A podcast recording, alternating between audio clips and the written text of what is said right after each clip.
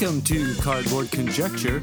We're a podcast about board games where we have opinions and conclusions formed on the basis of incomplete information.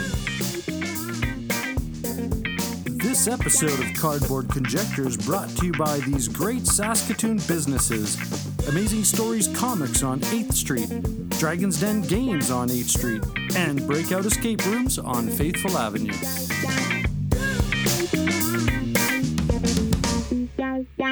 Hey there, how's it going? Hey, this is What You've Been Playing Wednesday, and this is a special weekly episode where we talk about the games we've been playing recently. Except for this episode is week 52, which means we're going to talk about our biggest surprises of gaming in 2021.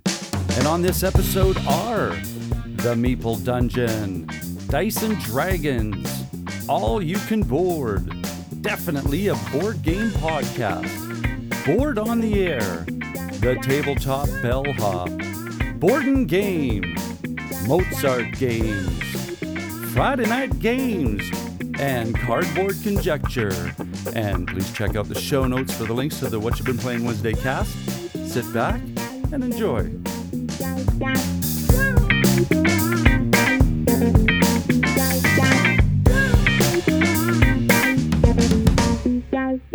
Hello, everybody. It's Rob and Anna Marie from the Meeple Dungeon. Hello. And we are back recording for the What You've Been Playing Wednesdays podcast for the 52nd straight week. We have not missed a single episode ever. And I can't even believe it's been 52 weeks. It's been a year already. That's gone by so fast. It's bizarre That's that crazy. it's been a year already.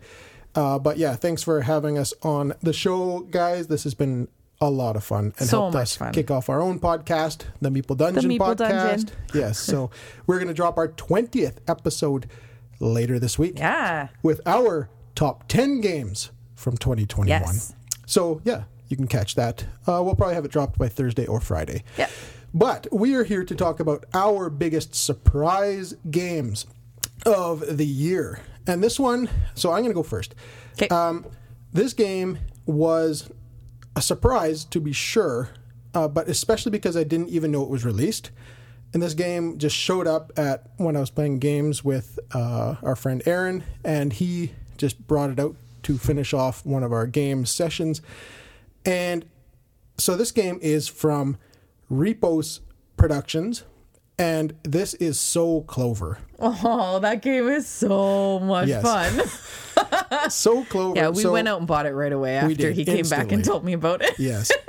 so R- Repos also makes well one of the greatest mm, party games, I guess you call it, Just uh, One? ever. Just one. Yeah. Um, so most people have played that, but then they came up with this game. I didn't even know they were making this game. I hadn't even No. heard anything about it until it just showed up on the table, and it looks goofy on the outset, where Yes. you've got these shamrock plastic things, and you're writing words on it, but it's absolutely hilarious because you're taking these little squares and you're throwing them on on this shamrock, and the squares have four letters each, and you're make, you're putting them onto the square in random order.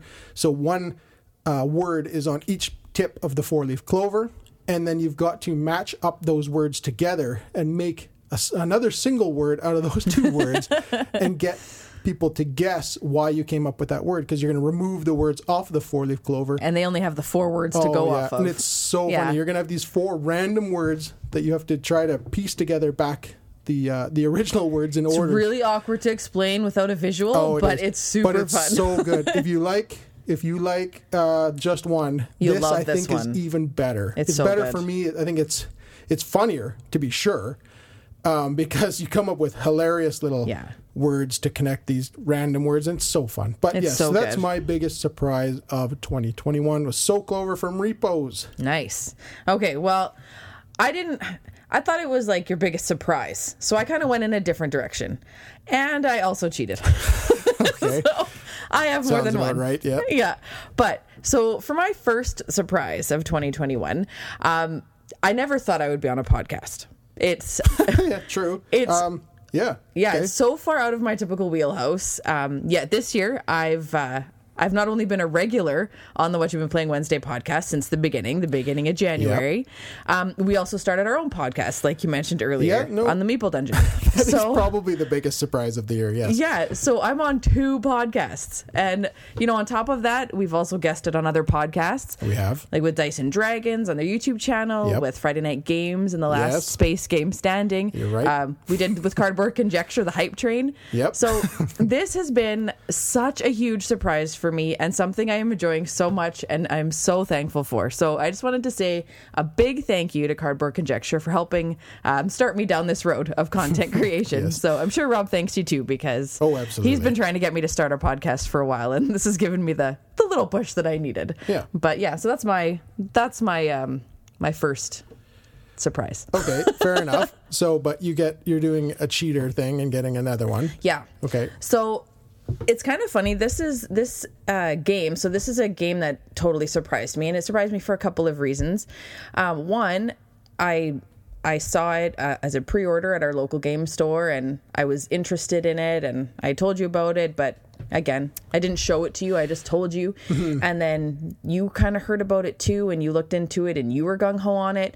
Um, this game is uh, and a shameless plug here. We actually reviewed this on our last Meeple Dungeon uh, podcast episode, so go take a look if you want to hear Oh, or cool. listen if you want to hear more. But this game is Brian Boru, High King, High King of Ireland. Forgive that, I had to. um, but spoiler, I love this game. It includes uh, it includes card drafting. Area control and trick taking. Yes. Crazy, crazy Incredible things game. to combine and it is Yep. so much fun but um, it just has so many neat elements and i was so pleasantly surprised with it so Yeah, that you're is not wrong there. my Um, surprise there Yeah, it is unbelievably good game, and So we did re- we did review it, like she said, on our last episode, or we posted earlier this week. If you want to hear all about it, there it is a fantastic Yeah. game. it's so good Um, not as big of a surprise for me because I had high hopes for it. Just because of the art, I thought it was going to be like Inis.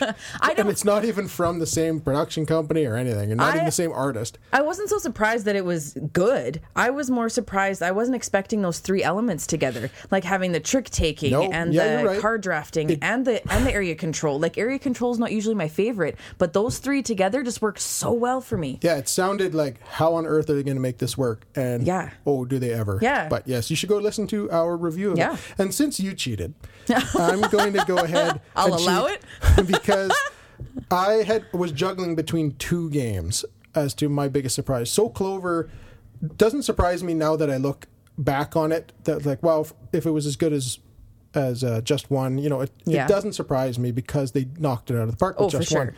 But the game just came out of nowhere for me. yeah This one um, is a game that I did take a big chance on. Okay. I saw it um, up for pre-order. Okay. And I was like, oh, I just love the theme, and it just I don't know. This could be like a huge bomb. Like it had like I don't know, not a bomb, but it just when you go with certain IPs, yeah it seems like sometimes it's just like, mm, is this going to be any good? it falls flat Yeah, because I mean, IP games have come a huge Oh, yeah. distance compared to like if you're trying to trying to buy an IP game back in like the early Yeah. 2000s or late 90s, they weren't gr- up to snuff. Yes. but now they are, and that is proved with this game. and this comes from uh, Renegade Games, and this is the Transformers deck building game. oh nice Yeah, so I saw this pre-order and I was like, oh, I love Transformers. I love nostalgia. I love all the cartoons I used to watch when I was a kid. And they had a G.I. Joe game released at the same time. Yeah. And a Power Rangers game. And I'm not a huge Power Rangers. Yeah. Uh, that was just, I was just getting out of that kind of stuff when Yeah. they were kind of popular. Me but. G.I. Joe and Transformers were right up my alley. And I decided to go with the Transformers because I like them slightly more than the G.I. Joe. And I just wanted to taste to see if these games are going to be any good. And this one was awesome. Yeah. And we've only just been playing that over the last couple nights. with the soundtrack for the Transformers movie going on in the Yes. background. It's awesome. exactly. we have the the soundtrack going in the background the whole time, and this game did not disappoint. It um, was way better than I anticipated. I thought it was going to be fine, Yeah. but this was really really fun for It me. It was really fun. Um, I would agree with that. It had a little. Uh, Bit of a learning curve. Yes. As you wouldn't think it would have one, but it does because the rule book is a little tricky to na- to, na- to navigate because of Yeah. it's got cooperative and competitive play and, And it kind of mixes things up and- and it's yeah. a little tricky to, to figure out what you're supposed to do. But once you figure it out, it is a lot of fun. So that is my other biggest surprise of the year. And um, I actually have one more. Okay. So this, just because if I'm cheating, I might as well go all out. Sure. Um, this is not a game I have played. This is a game that was announced this year, so it, Hmm. it was a, the biggest surprise for me because I wasn't expecting it. Okay. Um, this is Jurassic World: Yes. The Legacy Oh of Isla. Nublar. It's a legacy game coming to Kickstarter, I believe. Yeah. In Uh, yeah. 2022. Yep. Yep. And like our whole family loves dinosaurs and their Jurassic Park franchise. So the thought of playing a Oh, legacy absolutely. game with dinosaurs and the whole family is super exciting. And it was just 100% surprised me. Cannot wait for that one. We'll do a mega review of that one Oh, when it yeah. comes out. But, But we yeah, are that was my we're third beyond our time limit here, but but we don't care because we have a perfect record, so we can do what we want. this is my show now. but uh, yeah, we're we're gonna run, and we will see you in 2022. Uh, have a happy New Year. Cheers. See ya.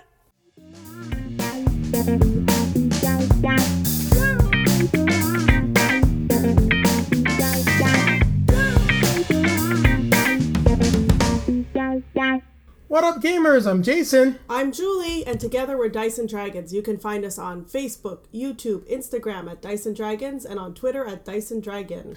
And what is it today, Julie? It's what you've been playing Wednesdays. And on this special episode, we're going to be talking about our biggest surprise of 2021. And I don't think we really had a specific game that was our biggest surprise. Last year we definitely had one, but that was 2020. This year we played quite a few different games, and we had, I think, a much better time than either of us expected to have with uh, the genre. So, what games? The genre well deck building games and even just competitive card games in general i'd like to say you know red rising is a deck building game but it really isn't not building a deck of cards but you are acquiring and purchasing cards and playing cards so maybe a deck building game i don't know i don't think it really falls in the category No, I don't think so either. But I, I would say I'm I was surprised by how many competitive games I enjoyed because I mean I make no secret about the fact that I don't love competitive games, especially not when I'm playing one on one against you. Um, because you know we're both very competitive and i'm not a very good i'm a sore loser i'm just gonna be honest about it so uh, i prefer playing cooperative games with you but f- you know uh, for some particular reason this year we had a lot of competitive games to play and review and i think the biggest surprise for me was uh, arnak uh, I, I, you know, like you kept telling me how many competitive games we are going to play, and this one I actually had a lot of fun. I actually think I beat you every time. I don't think you won a game. Of i did win arnak you beat me i think we played about five or six times and you beat me I think four out of the six times because the one time that I beat you, you were very upset because I made my very slim deck and I kept flying my airplane every turn, and you're like, I hate your stupid airplane because I got it down to uh, me drawing my whole deck every single turn, and you thought that was really annoying. Yes, I remember that now. It was a lot of fun. We also had a great time with Dune Imperium, which also has a heavy amount of conflict in the game, which is something that typically turns you off uh, as well. In certain uh, in certain games, you don't always mind uh, having direct conflict, but thinking back to Star Wars Rebellion, that didn't go over as well as I uh, thought it would. And just the way the combat mechanics Yeah, work. I didn't love Dune as much as Arnak though. No, but you enjoyed Dune. You actually beat me most times in Dune uh, as well. But what I was saying is you didn't mind the combat element. It was not the type of thing that offended you because the fact that all players had to participate, it was an integral part of the game. But it's something you could plan around losing or plan around winning. Really gave you a lot of freedom and didn't doesn't throw it like in your face in a negative way. It's not the the end all be all of the game. Agreed.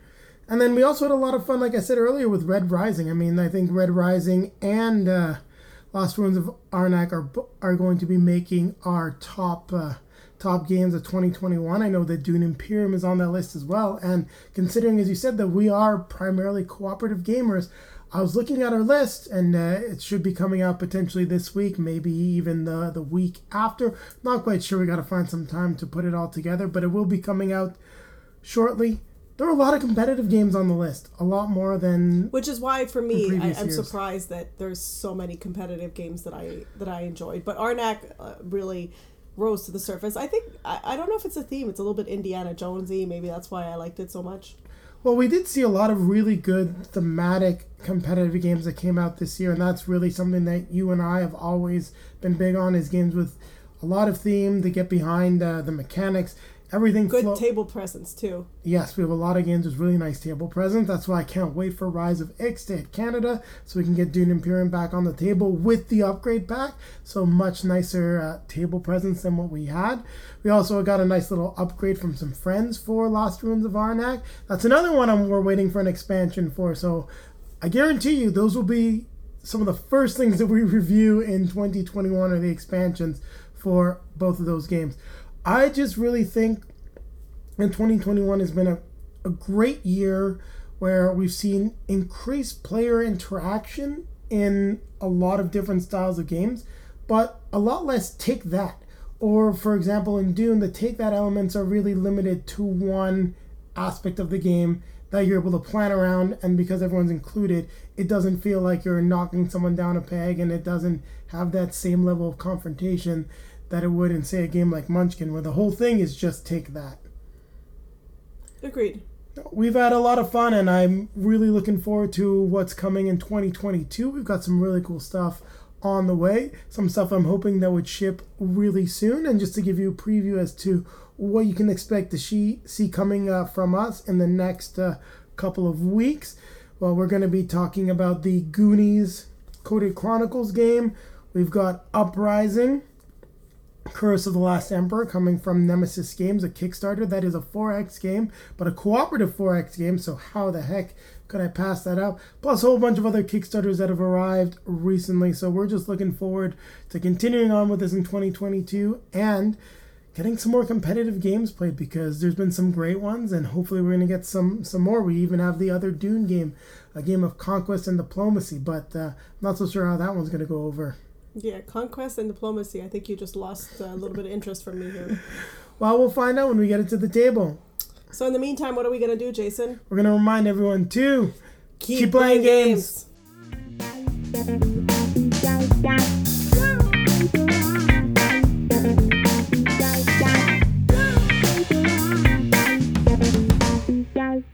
Everyone, Dylan here from All You Can Board, back with my cousin Carlo, and we are uh, normally we would be talking about what we've been playing on what you've been playing Wednesdays, but this is a special episode where we're talking about our biggest surprises from 2021. And so I'm going to kick things off with my biggest surprise, and that is Biblios Quill and Parchment uh, from Steve Finn, Dr. Finn's games. So we are big fans of the original Biblios. Uh, eh, spoiler alert: it's featured at different spots on both of our top 50 uh, games of all time, which we're doing on our, on our YouTube channel right now. Um, and this is a roll and write implementation of that. So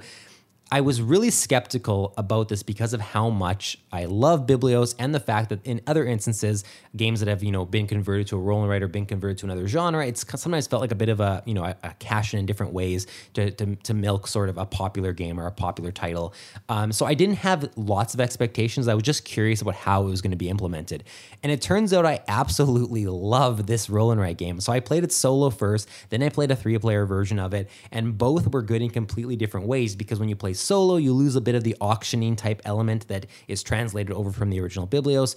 And in the three player version, it's alive and well. Uh, and it was so much fun. Um, the amount of decisions that you had to make for a roll and write game was really surprising, and the fact that you have a limited amount that you can do in the the bidding process, the auctioning process, um, to to use, and it's based on the dice rolls you've accumulated in sort of the first phase of the game, is really really interesting. And the fact that they were able to translate the two phases of Biblios into like not the exact translations, but um, keeping the essence of two different phases in a roll and write and have them function in a way that still felt mean and difficult, not nearly as mean and as uh, you know grueling decisions as the original Biblios. But for a roll and write, we looked at each other a couple times when we were playing across the table and said, "Man, like this is it's finding a way to to capture at least part of the essence of what made Biblios such a game where you would just like bury your face in your hands and go, oh my God, like what am I going to do for a decision here? Oh my God, what are you holding in your hands? Those kind of things were translated somewhat well, I would say, into into the roll and write, but enough that it made for a really interesting roll and write experience. The the components are really nice. Like it was really uh, great to handle all the dice, um, and uh, you know it, it felt close throughout the entire game. So even when you get down to those last few turns, I, I, I guess my game specifically when I played three players, I, I felt like I was out of it, but it turned out that I wasn't as out of it as I as I thought I was. But also, I, I could identify what I did in, in the first phase that that cost me, and and uh, you know, for a game that involves dice, it's not quite as luck based as you might think. So, as a fan of of roll and writes in general, and I play a whole lot of them, um, I was surprised that this one brought so many unique things to the table. But the biggest surprise to me was just how well they took a concept like Biblios that I love and found a way to put it into a new game and not ruin it, um, but also actually make it be one that I want to come back to a whole bunch of times. Yeah, I'm happy to see you mentioning this one. This was a big surprise for me too. It was probably my number two most surprising game of the year, and uh, honestly, this has a chance to end up being one of my favorite roll and writes. Like it does like we really like those you know that's pretty clever and twice as clever and stuff but those games are just like there's no theme. You're just rolling dice and doing combos. They are pretty straightforward. They can be addictive. Um, but this quill and parchment has a lot of different sections on your sheet that you're doing stuff with um, but it also plays in a very quick time. I remember afterwards we were thinking like now that we know how to play we could probably play this in like 20 minutes maybe 30 minutes sort of thing. I'm really eager to go back to this and i think anyone who uh, you know has, has considered it should definitely give this a shot all right, and now I'm going to be talking about uh, my biggest surprise of 2021, which is a two player only game called Great Plains. So, this is uh, co designed by Trevor Benjamin and Brett J. Gilbert. I haven't actually played anything by uh, Brett Gilbert, but I have played Undaunted uh, North Africa, which uh, Trevor Benjamin is one of the co designers of. This is published by Lookout Spiel in their sort of two player only catalog, and that was what initially caught my eye. Uh, they've previously done Patchwork and some other games that have been spoken pretty highly of, like Mandala, which I haven't played. Um, but I took a chance on this game. I bought it, it sat on my shelf unplayed for a few months. Um, and then obviously, Dylan, when you came over a few weeks ago, we got to try this out. And I was totally blown away by this game. It's only got two or three pages of rules. It's a very simple little abstract game with a theme of kind of like these um, these tribal tokens that you're placing on the board. One player is playing as the foxes, the other player is the snakes. Uh, you don't have any like special abilities or whatever. Those are just the tokens that it represents. And you're basically fighting over. It's got the, all the scoring comes from area majority, basically, right? You've got these uh, the the plains and the mountains. So the mountain spots can have like caves caves and springs and these little things on them. Um, and they're kind of, you can't go over the mountains, um, but you start. I really like that at the start of the game, there's the, the caves on this kind of modular board, and every player starts by putting one of their pieces next to one of the three caves and then you start from there and your basically pieces are all emerging from the caves and you're trying to get you work your way into these different meadows and win an area majority and the scoring is simple. Like wherever whoever has the most pieces in this area scores the, the full points and you're just fighting over a certain number of areas. But what makes the game interesting is there's those spots on the board where you can land on that'll have either a bear an eagle, or a horse. And whenever you land on one, you get a token of that type. And there's only three of those tokens each in the supply. And then on a future turn, you get to spend one of those tokens to use a special ability. Uh, basically, the horse allows you to move two spaces instead of one. The bear, um, well, the eagle lets you fly over mountains. And then the bear is the most interesting because it lets you push other players' tokens. So you can even push people off the map and get rid of their tokens completely. That's basically everything about the game. I was really impressed with this. I love these two player back and forth abstract games. Obviously, we've played a lot of Santorini together. Um, I love two player Carcassonne. There's a lot of these, you know, I really like Hive. And there was something that felt still unique enough about this. And it, we played it in about even with the first time opening up the rules, playing, putting away setup and everything was probably about half an hour. I can see this being something that now we go back to and it takes 15, 20 minutes to play. And I bought it just thinking like, oh, you know, based on, you know, one of the designers I really liked Undaunted, maybe this will be cool. And after playing it, I was like, there's no way this is leaving my collection. Right now, from what I've played from 2021, it's in my top five for sure of 2021 so far. I need to play it again more to see where exactly it ranks, but this is one that's going to be sticking around for a long time. Um, I think you enjoyed it as well, didn't you? Oh yeah, I definitely definitely loved it, and a lot because of how much it reminded me of the second phase of Fjord specifically. I obviously love that game, and this borrows a lot of things from it, adding in abilities and other things as well. But really great experience. I also saw this at the store and almost bought it on a whim just because of what I read on the back. I'm glad you did because I I, I enjoyed it enough that it, might also crack my top ten. I want to play it more to be sure, but I really really enjoyed my time with it. Nice. Yeah. Honestly, as soon as I mentioned those other comparable games, I realized I did not mention Fjords, and I thought you were going to give me a hard time about it. So thanks for uh, letting me off the hook on that one. Uh, but yeah, that is Great Plains. Check it out. Um, thank you so much for having us on once again, Cardboard Conjecture. Um, and uh, we have been all you can board. Um, as of today, we've already released our 50 through 11 of our top 50 games of all time. So you can check us out on YouTube. And tomorrow we'll be uh, releasing our 10 through 1. So yeah, thanks again for having us, and we'll see you again next week. Hi,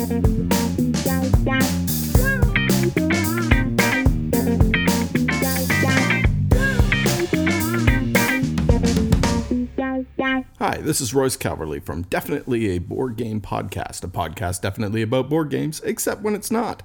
And this is What You've Been Playing Wednesday. I want to talk to you today about my biggest surprises of 2021. What games, what news, whatever it might be, that just shocked me to the core.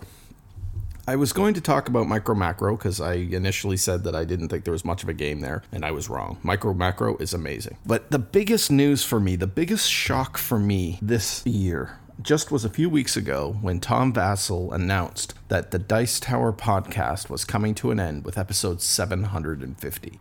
The Dice Tower was not only the first board game podcast I ever listened to, uh, it was also the first podcast, period, that I had ever listened to. I started listening to it back in the days of Joe Steadman. I listened through Sam Healey up to Eric Summer and all the way through Mandy and Suzanne as well. And it's just been a part of my life for so long that I I have the hardest time with this idea that it's going to be over. Now, I know the Dice Tower has all sorts of other things going on, but for me, the podcast was always the central of the Dice Tower. And I don't know if Tom listens to this podcast. I'm sure he does. Thank you, Tom. Really appreciate all of the many, many, many hours that you've spent on the air teaching me, letting me get, get immersed into this hobby. I really appreciate it. I do feel like I should probably talk about a game as well, so let's talk about a game that surprised me. Just one we played today for the very first time is the G.I. Joe deck builder uh, from Rene- Renegade Games, designed by T.C. Petty III. I don't know why this one surprised me. I guess I wasn't really expecting a huge amount from it. I thought it would be a lot like the DC deck building game, and granted, I love the DC deck building game, but you know, I already have that one with all the expansions and everything else there's a really interesting game here. So if you like G.I. Joe, it's fantastic. It's brilliant. The theme is so well integrated, the characters are everywhere. Uh, it's all of the nostalgic G.I. Joe love that you have for that cartoon. But the game itself is also fantastic. It's a co op deck builder. So I'm not usually big on co ops. This one I really enjoy. You have the main storyline, and there are the first box comes with two storylines, and each storyline has, I believe it's 20 cards per storyline. You're going to end up using nine. So there's a lot of variability in which missions will come up into each storyline, but it does go through a specific storyline. And you have to defeat those missions. There are special characters that will pop out Destro Baroness, Major Blood, even Cobra Commander theoretically could come out depending on what happens. You're going to have complications, so each mission is made harder by these complications. A lot of these complications are side missions that you have to do. You will be collecting cards to both improve your own force and to be able to improve the Joes that you have. So you're collecting all the Joes. But what makes this game really, really cool, and what really surprised me how much I enjoyed this, it's almost like a little bit like a Munchkin type mechanic, except done well,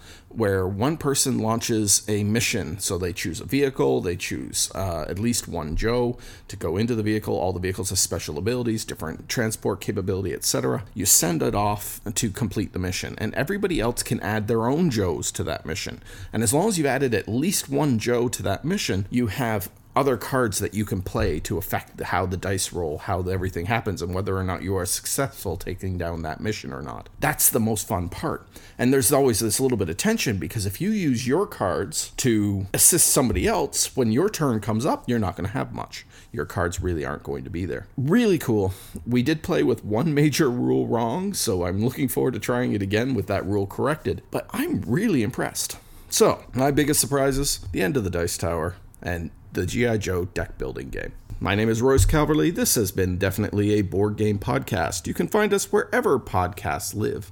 You can find us on Twitter at Board Definitely, on Facebook at Definitely Board, and you can email us, I guess, if you want to, at definitelyboard at gmail.com. Thank you so much. It has been an amazing year. Uh, we have been so enjoyed being part of the What You've Been Playing podcast here on Cardboard Conjecture.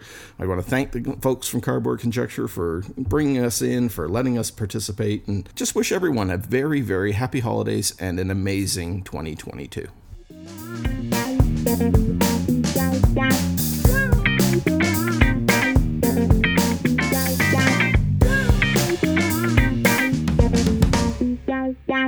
Hey, folks. It's Ryan here from Bridge City Board Gamers, and I'm one half of the weekly podcast Cardboard Conjecture, where we offer our opinions and conclusions formed on the basis of incomplete information. Be sure to check us out on our social media accounts at BC Board Gamers, and also check out our YouTube channel. Just search up Bridge City Board Gamers. Wow, 52 weeks of what you've been playing Wednesday, with one every week for the year 2021. That's quite a remarkable feat. And we want to thank you, every single content creator that has contributed over the past year. And thank you to every single one of you listeners out there that have joined us for all 52 weeks of this amazing Canadian produced um, content that you know it just takes my breath away i'm i'm at a loss for words right now of how successful this um, podcast has actually been and so, to celebrate 52 weeks of what you've been playing Wednesday, we're going to do a special episode of 2021 surprises. And so, here's my surprise of 2021. And no, it's not the um, the new release format for Arkham Horror, the card game that came out this year, though that was a big surprise for me. And I'm really enjoying the way that they're going to do that from now on out. But actually, my biggest surprise to me for 2021 was the re release of Ashes Reborn Rise of the Phoenix Born. Now, this is a dueling card game designed by um, Isaac Vega and put out by uh, Plaid Hat Games. And it was actually a card game that kind of came to fruition way back in, a, I want to say about 2015, 2016. And it kind of died off and now it's reborn. It's like just exactly what its name's saying. It's reborn um, into this new iteration. And man, oh man, um, Rob from the Meeple Dungeon and I absolutely fell in love with this game. Uh, the, from the um, very simple but yet very challenging card play mechanisms um, simple as in you just get to do um, two things on your turn. You have to have to take a you have to take a main action, and then you may take a side action either before or after you take that main action. Um, and that's all you can do for your turn. And everything is done with um, the power costs of your dice, are what you use to play down your cards. And man, the system that was developed here in this card game and then all of the releases they re-released the entire set. And what was actually a really kind of cool thing is that if you already bought into the original set you could actually buy an upgrade pack that upgrades all of your cards from the old set into the new set because they did do some rebalancing. Man this was a huge success that we did a um, that rob and i did a little um, challenge on our YouTube channel where we did a best of seven, kind of going back and forth, picking new um, uh, Phoenix Borns to battle each other. If you want to take a look at that, go over to the YouTube channel because we use the pre constructed decks so you can kind of see what you were getting in each of the pre constructed decks. Um, we did some exhibition matches and oh, like we had an absolute blast with this game, and I can't wait to see what they are going to further do with this game because we have had some um, news releases that they are going to continue supporting the game with releasing some new Phoenix Borns every about oh I think about they say every quarter they're kind of going for in this in this release model. So really um, excited. I've got my decks pre-ordered because I can, can see this being one of my most played games um, go going forward. So my big surprise from 2021 was the how much I enjoyed and how much I loved Ashes Reborn: Rise of the Phoenix Born by Plaid Hat Games. Um, if you have not had a chance to check this game out, yeah, definitely um, go give it a look because, like I said, the card play is so clever and so deep, and the really kind of the neat thing too is that every card can go with every deck just as long as you have some dice in your dice pool that can activate that possible card the deck building um, restrictions are almost it's pretty much unlimited um, so many cool things that I've kind of discovered along the ways too. Like there's a website out there, ashes.live, that there's a whole bunch, there's a whole community out there that have already been putting together their own decks and sharing them with the with the world. And oh man, I can't wait to start up maybe a community here in Bridge City Board Gamer Land um, for Ashes Reborn. I really, really want to see it. I want to play it um, competitively. I want to play it for fun. I want to play it in all sorts of different iterations. Um, there's ways to do a draft with it. I haven't even explored that, but it sounds really, really kind of cool. Okay, you kind of got. I'm really excited about Ashes Reborn. It was my surprise hit of 2021 for me. So, yeah. Oh, okay. Now I can catch my breath. Okay, folks. Happy New Year's. Hope your gaming is successful in 2022. And yes, once again, Happy New Year's. And I will check in with you folks uh, next time.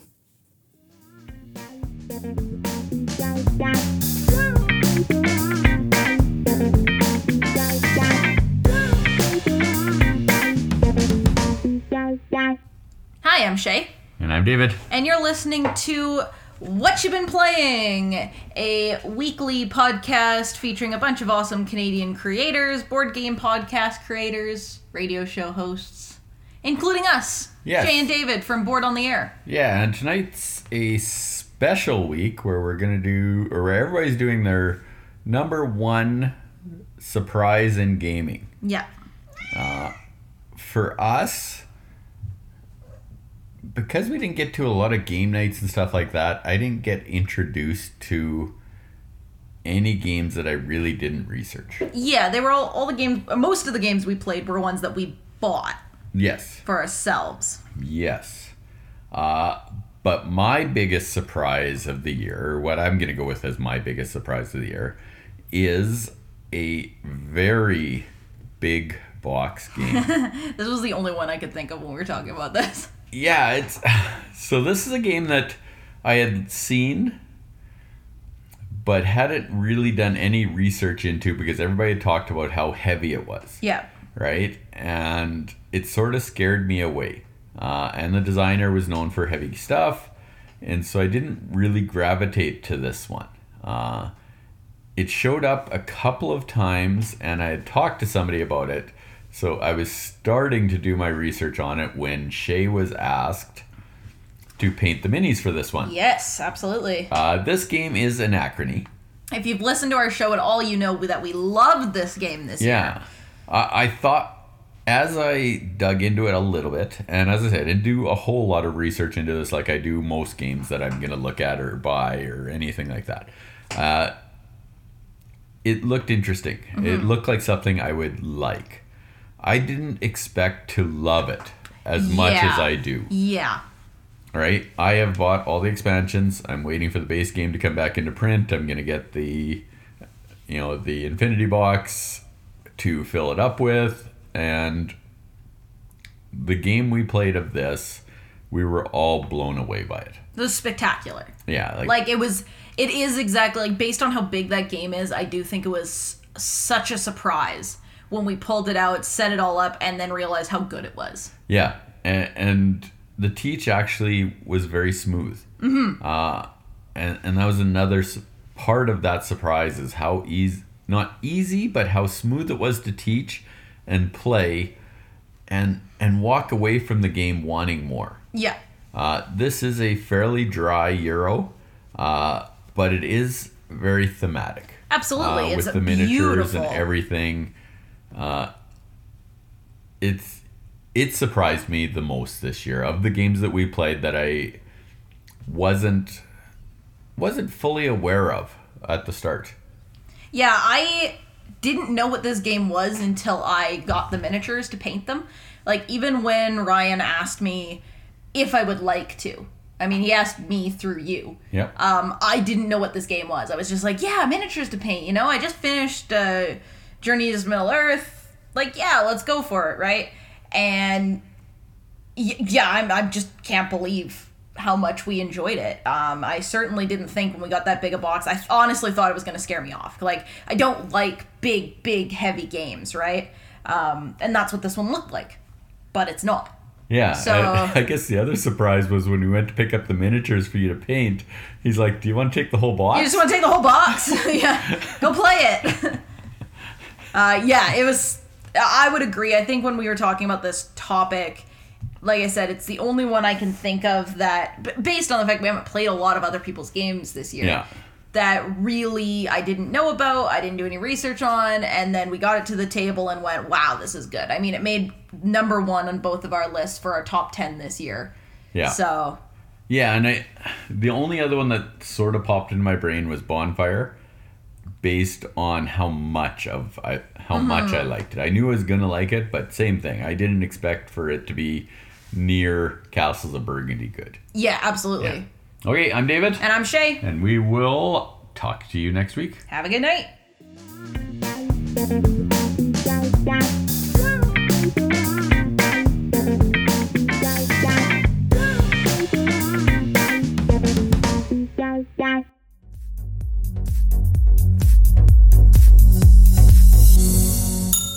Hello and welcome to the Tabletop Bellhop segment of What You've Been Playing Wednesday. I am Mo Tuzano, the Tabletop Bellhop, your cardboard concierge, answering your gaming and game night questions and striving to make everyone's gaming experience better. If you've got a question for me, all you have to do is email me at questions at tabletopbellhop.com or visit our webpage and click on Ask the Bellhop. You can also hit me up on social media where I can be found everywhere as Tabletop Bellhop, one word. So the question I'm answering today is, what was my biggest surprise, gaming wise, of 2021? For this question, I'm going to guess most of my fellow What You've Been Playing contributors are going to talk about the new hotness. But as usual for the Tabletop Bellhop, that's not the case here. My biggest surprise this year is a game that was actually published first in 2016. That is the Aventuria adventure card game from Ulisses Spiel. Now, late in 2020, I was contacted by a rep from them who asked if we'd be interested in checking the game out. Now, as a fan of other card driven adventure games like the Warhammer Quest, the adventure card game, and the Pathfinder adventure card game, I jumped at the chance to check it out. I'm a big fan of fantasy RPG style gaming. Now, what I didn't expect is that Ulisses Spiel would send me pretty much everything published for Aventuria ever, including a stack of stuff that wasn't even officially released in North America yet. Stuff that was part of a successful Kickstarter earlier this year. Now, a bit lost with this huge pile of stuff, I got in touch with my contact Ulisses Spiel and talked to them about where to start. And from there, I broke out the core box in May of this year and was immediately blown away. Now, Aventuria is a fantasy card game that can be played two ways. The first is a duel mode, which has players each choose a character to play, customize the decks for those characters, and then battle them against each other with the last person standing winning. Now, this mode of gameplay plays like most other dueling card games, and honestly to me feels the most like Magic the Gathering, with more D&D style elements tossed in with things like rolling to hit, rolling for damage, and upgrading your equipment. While this version of play is well done and quite fun, it just didn't grab me. What did win me over is the other mode of play, which is a cooperative adventure mode. Here, players still pick a hero, the core box comes with four, customizes that hero's deck if they wish to, and then everyone goes on an adventure together. Now, the core box comes with two short one act adventures and a longer three act adventure. In each of these, you get a full story, including some skill checks along the way, leading to what's basically a boss battle, each of which managed to feel totally unique due to the brilliance of the Aventuria mechanic. Now, one of the things I like most about Aventuria is its card play system. Uh, going back to the Magic the Gathering compar- comparison, endurance replaces mana as the resource you need to put your cards into play and to use them once they're out. Now, each turn, you're going to draw two cards and put them in your hand, and then you have the option to convert two of your cards into endurance by putting them face down on the table. Now, this is a super hard and interesting choice as you're forced, in effect, to remove some of your cards from play in order to use your other cards that are still in your deck. And figuring out what to keep and what to convert to endurance is a huge part of the game. I also really like the use of dice here for attacking, damage, dodging, and also for figuring out what the baddies do each turn. You're not going to find any complicated Gloomhaven AI here. You just roll a d20 for each monster in play, and the monsters card tells you what they do on each result. All of the d20 dice rolling really gives that pen and paper RPG feel to the game. Now, after getting hooked on the core box set just this year, we've also played through the Master Tailor's Poltergeist adventure. We checked out the Veil Dancer Hero set and played through the short adventure in there. We cracked open Arsenal of Heroes, which comes with custom dice, organized play rules for dueling, which I gotta admit I never did try, and lots of cards for customizing your hero decks. Then we broke open Wheel of Life, which gives you some deluxe health trackers for the heroes. We played through the adventures in the Forest of No Return and the Ship of Lost Souls. Each of those are expansions that feature more short and long adventures, and each had more heroes in them. So one new hero in Forest of No Return and one in Ship of Lost Souls. Each one of these box sets and expansions has added something new to the game, and every one of them's been appreciated. More heroes means more choices, both on what characters to play when when constructing decks. Each new quest adds more henchmen and villains and sometimes event cards, things that then get mashed into decks that can then come back in future adventures you play. New monster types have been added like swarms, and Ship of Lost Souls even added rules for cursed pirate treasure. I can't overstate just how much we've been enjoying the Aventuria adventure card game. It just has us hooked. My wife and I enjoy playing it two player, often doing so on date nights. We've now hooked our friends Tori and Kat and even Sean's gotten down to Windsor to play it a couple times in person, and we've even played on Tabletop Simulator, where everything from the core box is available on for free. I honestly think this is the best adventure card game out there. I'm enjoying it way more than any other fantasy RPG based card game I own. While it still won't replace sitting down at a table and playing a game of Warhammer or Dungeons and Dragons for me, this game really does capture the feel of going on a fantasy RPG adventure. So yeah, the biggest surprise for me in 2021 was discovering the Aventuria adventure card game from Ulisses Spiel. Ulisses Spiel is over in Germany. Uh, this is a non-collectible card game. It's set in the world of the Dark Eye, which is actually Germany's most popular pen and paper RPG called Das Schwarze Auge over there. Now it is distributed in North America by Studio 2 Publishing. And I have to say, I'm sorry, but yes, right now it is very hard to find, pretty much out of print everywhere. But don't worry, a new printing is coming. And there's a bunch of new stuff coming with that Kickstarter that launched earlier this year global shipping delays and everything else going on in the world right now does have things delayed, but it is coming. Personally, I can't wait to dive into more of the stuff they sent me. Um, next, I think we're going to do Ship of Stone, which is a bridging adventure between Forest of No Return and Ship of Lost Souls. And I'm really looking forward to cracking open the Treasure Hunter Hero Pack to have someone new to play. So thank you for joining me for this segment of a special, biggest surprised episode of What You've Been Playing Wednesday. My biggest surprise, the Aventuria Adventure card game. Be sure to check out tabletopbellhop.com and our weekly podcast, which we record live on Twitch Wednesday nights at 9 p.m. Eastern, and which drops on your podcatcher of choice Tuesday mornings at 2 a.m. as long as you subscribe. And why wouldn't you subscribe? For the Tabletop Bellhop Gaming Podcast, I am Mo Tuzano, the Tabletop Bellhop. Good night and game on.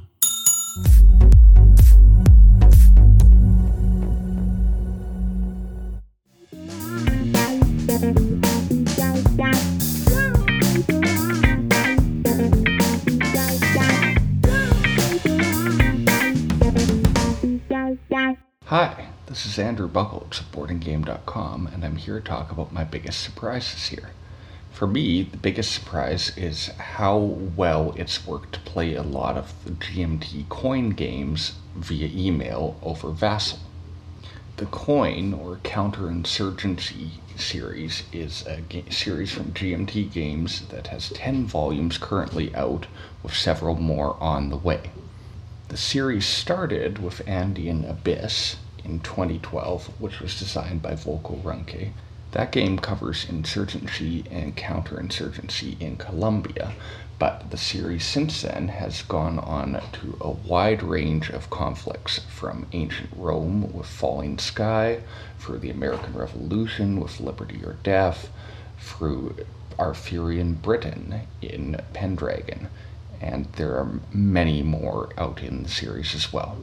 I spoke about Liberty or Death on the American Revolution on the August 11th edition of this podcast, and I covered Falling Sky on Julius Caesar's campaigns in Gaul on the September 8th edition.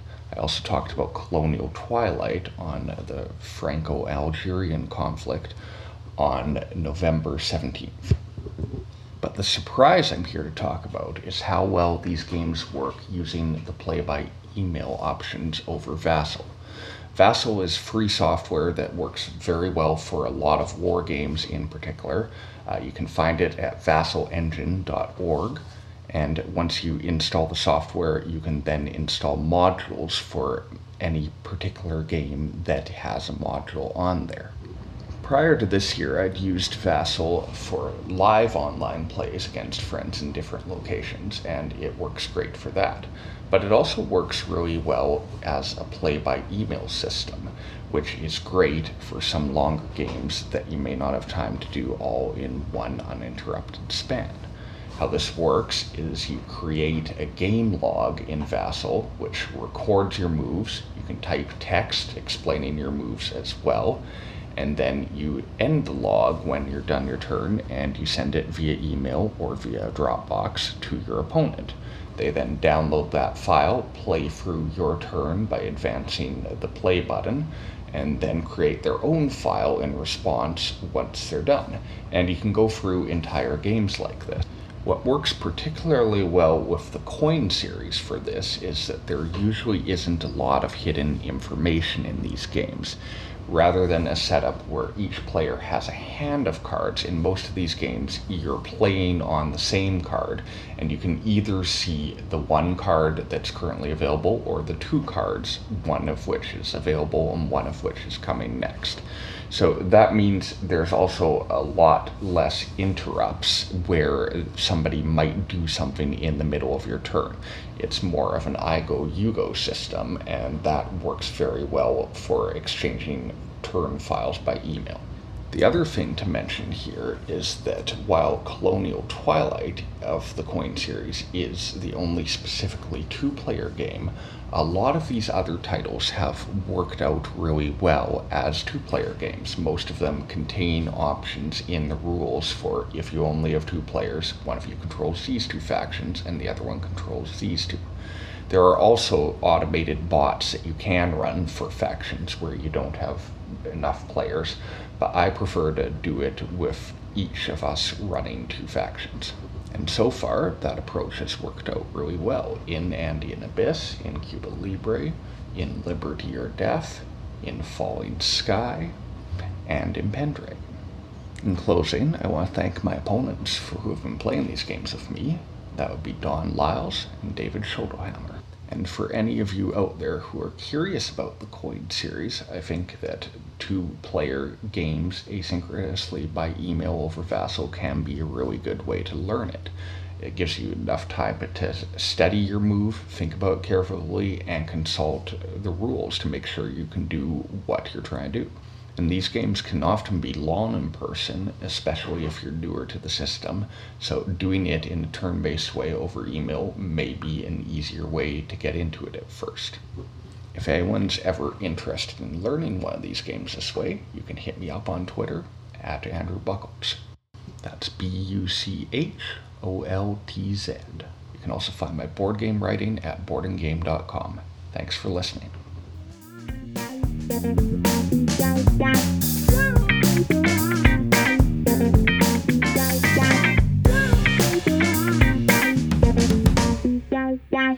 everybody, my name is Chris Morris from Mozart Games, and I am back with Cardboard Conjecture another time for What You've Been Playing Wednesday.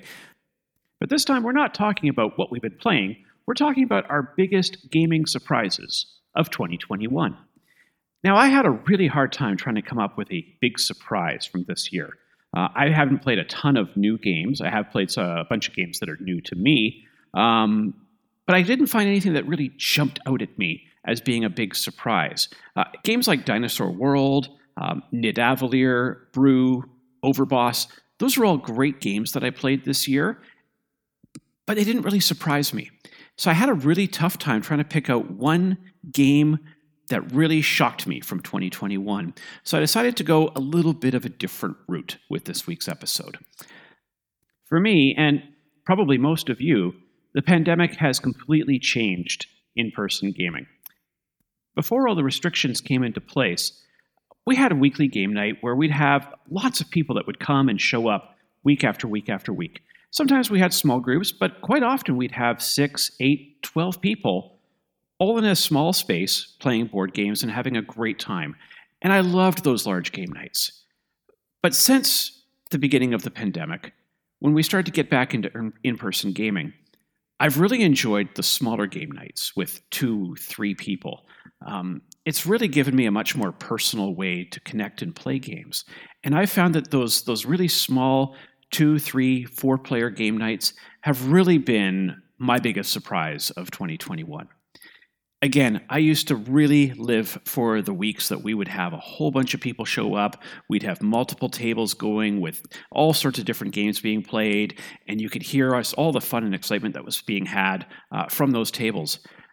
But I'm not really looking forward to those quite so much as I used to. I really am picking and choosing the people that I play games with a little bit more closely and trying to get the most out of each of those nights that I that I am gaming.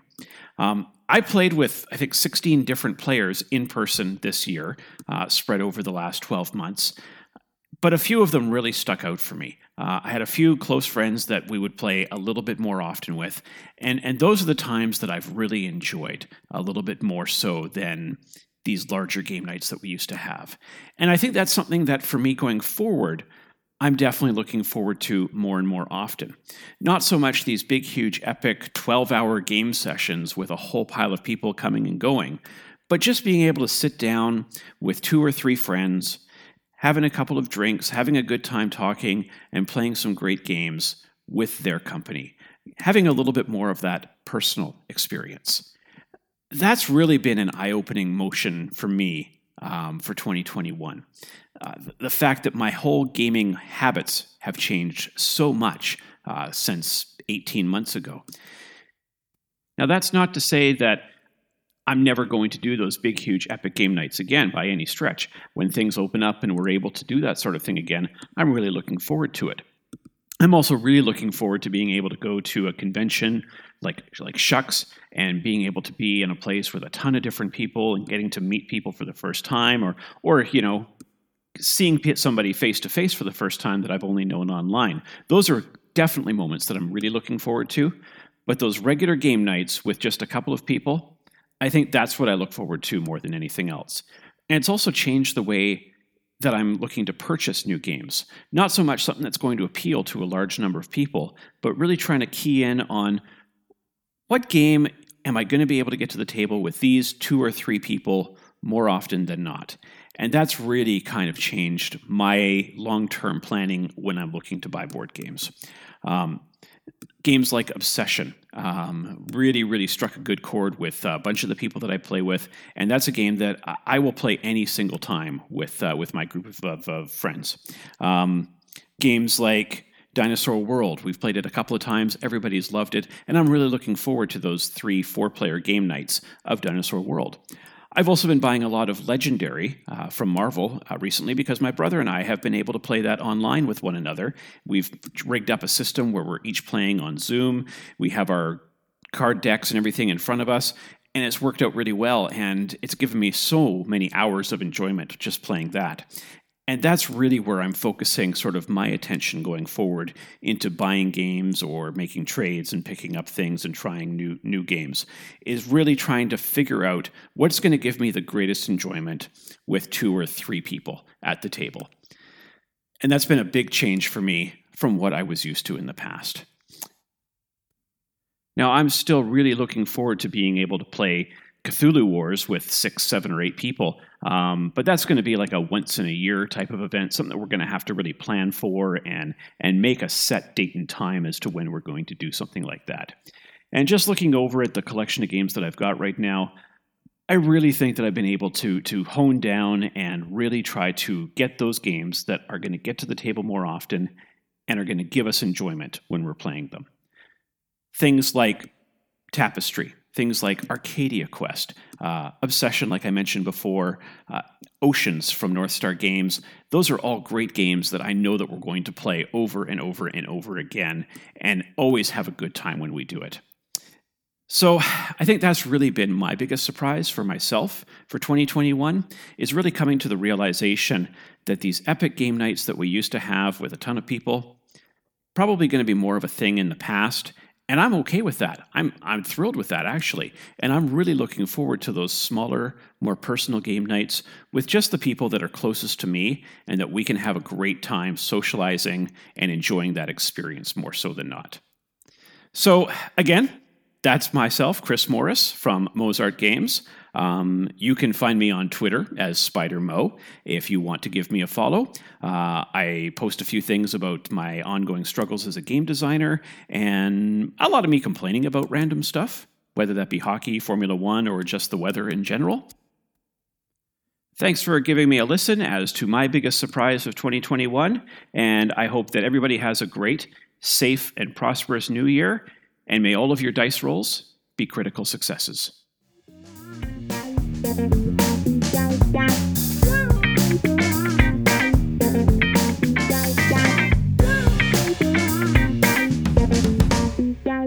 Hi, I'm Matt. And I'm John. And we're Friday Night Games. And you can check us out at Instagram at Friday Night Games underscore official, Twitter at Friday Night GMS, and our website, Friday FridayNight.games. Yes, you can. So, what are we talking about today, John? Oh, we're going to talk about the biggest surprise of 2021. What was that? Um, that we got tons of gas on our week. flight. Yeah, at PAX Unplugged. Yes, Yeah, definitely. yes, yes. I hope you listened to that episode. It was actually really funny. Uh, we are. Uh, I'm going to talk about probably one of my favorite games that we played this year. and I'm going to agree with you on it, probably. Probably. What Yeah. game is that? Uh, so this little game that was sent to us called uh, "That Time You Killed Me." Nice. That game. that game, best game we played all year, hands down. Yeah. So what's cool about it is you are a uh, the inventor of time travel, in parentheses maybe, Maybe. maybe. One of the two inventors. Uh, basically, what it, it's kind of like th- 4D chess, chess, Chest. chess, 4D chess. Um, but what's cool about it, there's these. Uh, there is a past board, a present board, and a future board. Things you do in the past affect the future. Um, you can time travel between each board, um, and then what's really awesome about the game is that it uh, it introduces you the new different um, mechanics um, through scenarios. So it's kind of like a le- almost legacy esque. And then uh, so you learn what each thing does, and then at the end of it, you can uh, you know play however you want, and uh, you know mix mix two of the mechanics together, et cetera, et cetera. And then there's envelopes as you achieve certain things that give you a little bit more variable player powers. It get yeah, it gets it basically gives you all these games in one. Right. And every game can be different because you could you can org- you can choose different skill sets. Right. And it's really well written. It's actually written by someone who writes comedy. I Yeah. can't remember the person's name, but it's really well written. Yeah, so yeah, the rule book's hilarious. Um, but I really like the fact that if you do something in the past, so like the first the first uh, mechanic that you learn about is it's called grow. So it's trees. So you plant a seed in the past, it grows a shrub in the present, and in the future it grows a tree.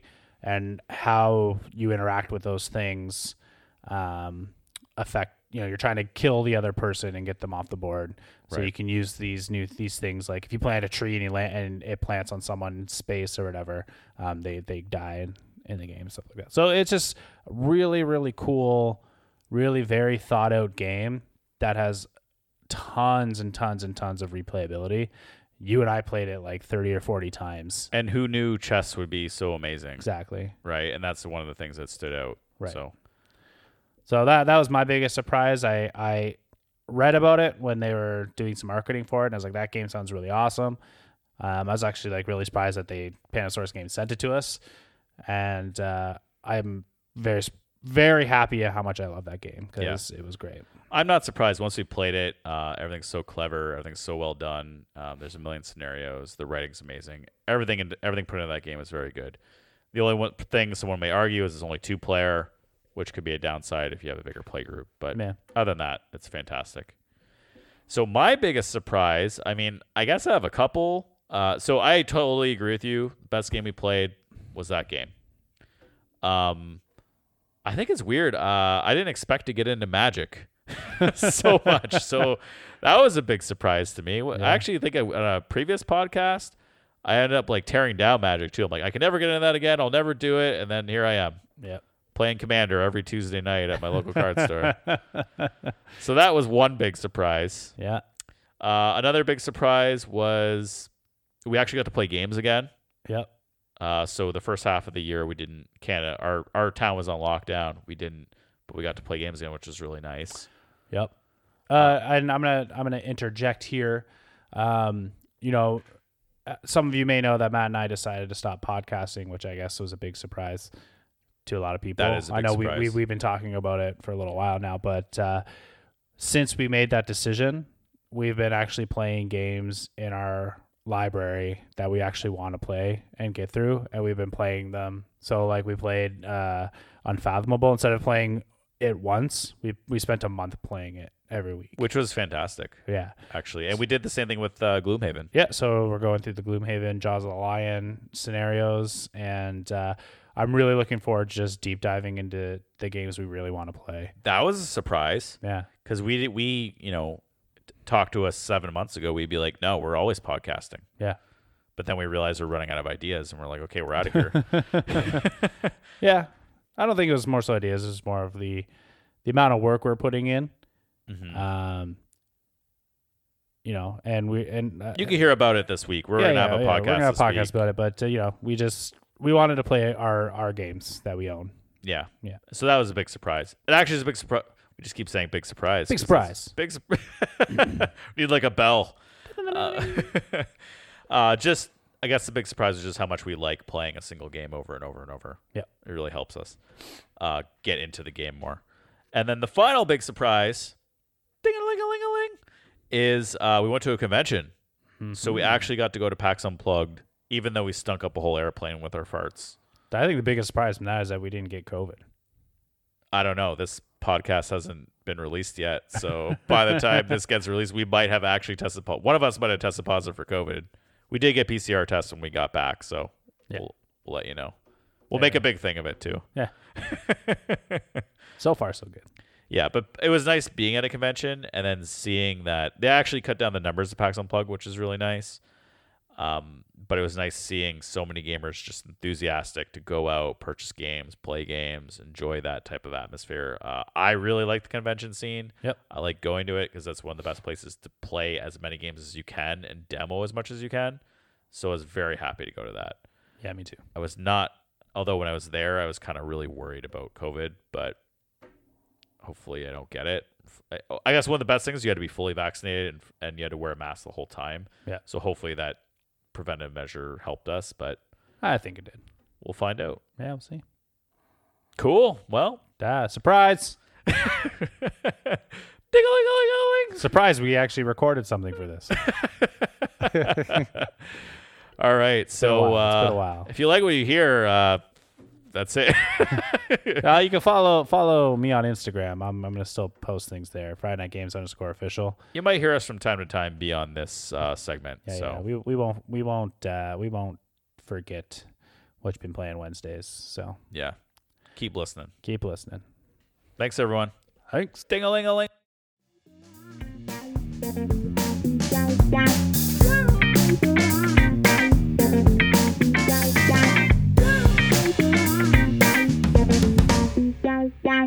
Hey, everybody, it's Norm here from the Cardboard Conjecture podcast and Bridge City Board Gamers here in Saskatoon. And uh, as everyone's been saying, this is a special uh, episode where we talk about our, uh, our greatest, our biggest moments this year in gaming. And uh, I'm going to break mine down into three areas. And uh, uh, the first area, I want to talk about the game. The biggest surprise game for me this year was Mind Management by Jay Cormier and Sen-Foong Lim, published by uh, Off the Page Games. And uh, what uh, what was the biggest surprise for me was my uh, first of all how I clicked into this game is uh, the art. That cover, for some reason, clicked in with my nostalgic mind of that that bygone era of Cold War of of uh, of I mean the the art style of Matt Kindt was so appealing to the itch in my brain that boom, it was a magnet. Uh, I had to understand and I had to know what was going on underneath this box. So once I started to do the research, I realized that it was a uh, a graphic novel series by Matt Kindt that I can't get my hands on, but uh, I'll find a way. I'll find a way. And um, uh, so what uh, what what transpired was uh, was Off the Page Games, a new publishing company by uh, by Jay and Sen. Um, want to uh, put these great uh, IP, all this great content into uh, and transpose it uh, into a game format. And what they did with this one, without understanding the the Matt Kindt story, is the the general overview is it's a it's a, a, a like psychic espionage game, and uh, it is by far the best version of this mechanic of hidden movement that I've that I found yet. Now, again, a lot of people are going to argue, but for me at least, um, it, I was surprised how taken uh, I was and I am to this game. And uh, just to give a quick little, you know, summary, hidden movement. Uh, I'm I'm out going to recruit uh, uh, possible potential psychics and uh, some ra- some uh, radical uh, uh separatist, from my point of view, separatist, but uh, the rebel uh, group that are trying to overthrow the the the, the dictatorship of this organization um, is trying to catch me. And without going into crazy detail, they have this ex- excellent system of um, of I, from my educational point of view, it's a scaffolding system, right? So that everything is kept in balance. Math teachers will love this. The equation tries to be balanced all the time. Um, and how that works is if you are uh, the uh, uh, investigator, if you're the recruiter and you lose, you get to open up a box, which gives you a little bit of an edge, a little bit of a dimension, and a little bit of asymmetry to what you're used to, and uh, takes the game into, you know, puts another switch on the game and uh, you've got several boxes on both sides to open. So if all of a sudden one side gets too dominant, well, the other side scaffolds until the point where they win, and then you know the other side of the table gets to open up a box. That's brilliant. That is brilliant. And then once everything's unlocked, you can pick and choose what you want to use, how you want to use it, right? Um, so for me, the uh, their approach, and we had we also had the benefit on Cardboard Conjecture to interview both of the designers in our designer series, and uh, uh, as I said, uh, myself from the instructional designer point of view, I uh, I was I was just uh, happy to to understand the background going into the design of this game. So yes, I had so much fun. That was such a pleasant surprise for me this year. Um, the next one I want to tell you know, the next phase I want to talk about is uh, my surprise uh, publisher, right? Uh, I'm kind of breaking the rules a bit, but hey, I'm going to break the rules. Sorry, eh? Um, my f- breakout surprise publisher for me um, is Flat Out Games. Uh, first, the you know, uh, first drew my attention with Point Salad. I couldn't stop playing it. And uh, so let me just like from from the last couple years, uh, let's let me run through the stellar lineup that this publishing company has created and put to put on the uh, on the shelves for us. Uh, like I said, Point Salad. Um, then we have Fit to Print. Um, coming out soon is Verdant. Cascadia, which was my favorite game of the year this year. Uh, Calico, which um, if it was out this year, it would have made my list, but it was out last year. Uh, Truffle Shuffle, uh, Dollars to Donuts, Public Market, uh, 10. Ryan raves about uh, the, this card game 10. Um, and they have a few others that I haven't played yet, but wow, Public Market also made my, uh, my top 10 games of the year. So well done. Well done to that team of it's like a think tank of, of uh, game designers there. Wonderful, wonderful. And uh, so, yeah, Flat Out Games keep on doing such a great job on uh, putting out such a, a uh, accessible uh, game to a lot of uh, a lot of people and interests and and the easiest way I can say it. Thank you for scratching that itch in the brain for a lot of gamers. So well done, Flat Out Games. Now, the last thing I want to talk about is uh, biggest surprises in gaming. For me, really had nothing to do with gaming, and that is uh, what happened here with what you've been playing Wednesday, and uh, like the idea, the people, the community. Now, uh, it, it was just an idea. Boom, idea. Hey, let's do.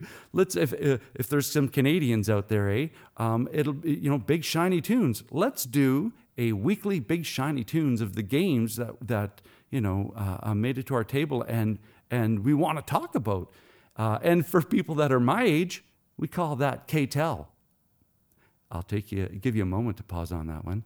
Um, uh, so, yeah, go look that one up. Um, uh, yeah, so th- th- to me, uh, it was, I've got like thousands of ideas, but this one was like, hmm, I think there's something here. So we we started working on this, uh, and we started first. uh, um, Ryan probably Ryan is the one who pushed the idea over the edge, and uh, on week one was like, all right, let's go. And so yes, January, the first week in January, we started uh, um, this idea, and we started with a small community and kept growing and growing and growing. And um, we, uh, yeah, I am so proud. I, I can't even explain how proud I am of uh, this, this um, the people that are part of this, um, the friends that we've made with, uh, I mean, during a pandemic, I think this was representative of our need to be social creatures. We now are forced to be stuck behind screens. So, poo poo on that. I can still make friends. We can still connect. We can still uh, um, become familiar with each other even through a screen. And we hope that, that the sound of our voices let that screen fade away for just a moment. And uh, I think, yeah, that to me, that was, that was the quintessential uh, hidden objective for me was, was connect. I need to connect. This hobby is about connecting. So that was uh, what stemmed into this growth of a community now. And we've and and and and speaking of community, what do you want to do in your community? You want to get together. So um, we we kind of started uh, throwing around another idea was maybe we should have a what you've been playing Wednesday con, and uh, yeah, that's in the works. And everybody, the, it was it was like a bunch of meerkats. I you know threw that one out there, and all of a sudden, boom, boom, boom, boom, all these, yeah, yeah, I'm, I'm in, I'm in. So yay, yay for us, eh? Um, so that to me, that's uh, the three biggest surprises of uh, pleasant surprises and and uh, and warm in the heart surprises too of uh, 2021. And uh, I am I'm open. Um, I'm you know like everybody, a little anxious, a little you know uh, apprehensive, but let's go 2022. Let's see what's out there. And as always, Thank you so much, so much for listening. And uh, huge, big hug. Thank you to uh, all the contributors and all the community in what you've been playing Wednesday, all the cast members. Thank you, thank you, thank you um, for being a part of this. And uh, as always, keep your stick on the ice and take care out there, eh?